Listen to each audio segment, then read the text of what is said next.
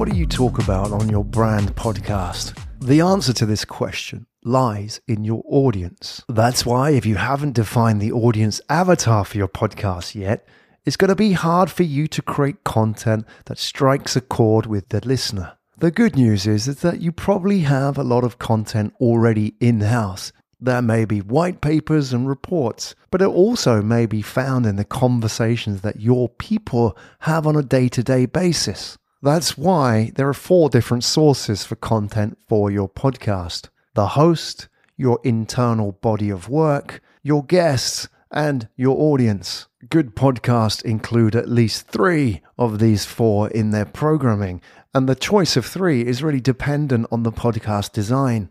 When you've chosen the right design for your podcast, content choices fall into place. That's why one of the most important sessions that we hold with podcast clients is what we call the content mapping session.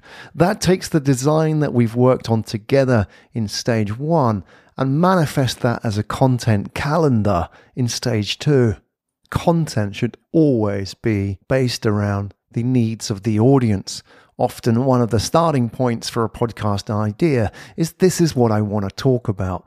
Our goal as a podcast agency is to bring that starting point to the next level, which is what does the audience want to hear about? And that really is about what's her issue? What's her frustration? What problem are we solving for her? And why will she listen? These are key questions that we must help answer in the pre launch stage of a business podcast. Once you have the design, you can then think about the audience avatar. And once you have the audience avatar, then you can go to work on the content choices. For example, I want my podcast to get me meetings and leads. I'm a startup and I see myself as a leader within this space.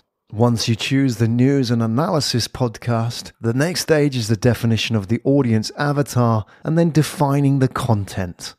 So, my audience avatar are comms leaders, corporate leaders out there, people who are frustrated with the pandemic and being unable to get their key talking points out to the market in ways like they used to. They're frustrated and overwhelmed by content choices everywhere. Do I choose video? Do I choose TikTok? Or do I choose audio? They look at me because I've created a map for them to navigate this increasingly complex industry and make more informed choices. So, with this podcast design combined with an audience avatar, my challenge now is to put together the content plan.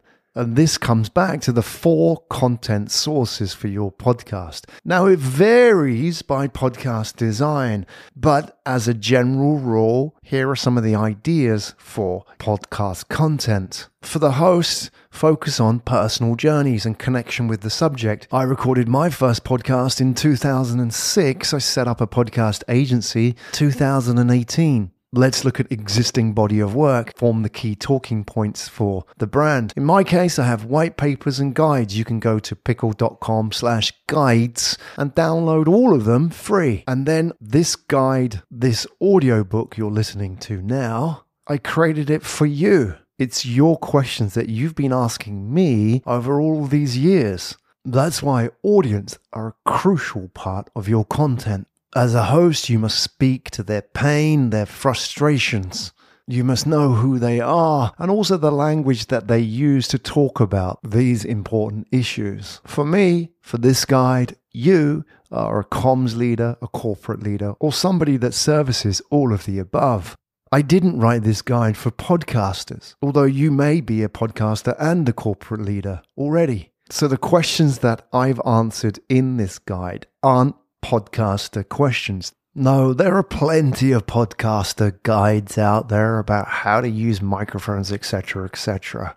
Instead, this guide is for you, and it's the questions that you have about corporate podcasts, about creating a podcast for your brand. And the goal is to help you make informed decisions about those questions. And it's the same with your podcast a key part of making your content and your conversation relevant to your listener is not only defining those conversations that matter to the listener, but also defining what doesn't matter. When I work with clients in defining the audience avatar and the design and the content map, one of the questions that we ask is not only who is this for, but who is this not for?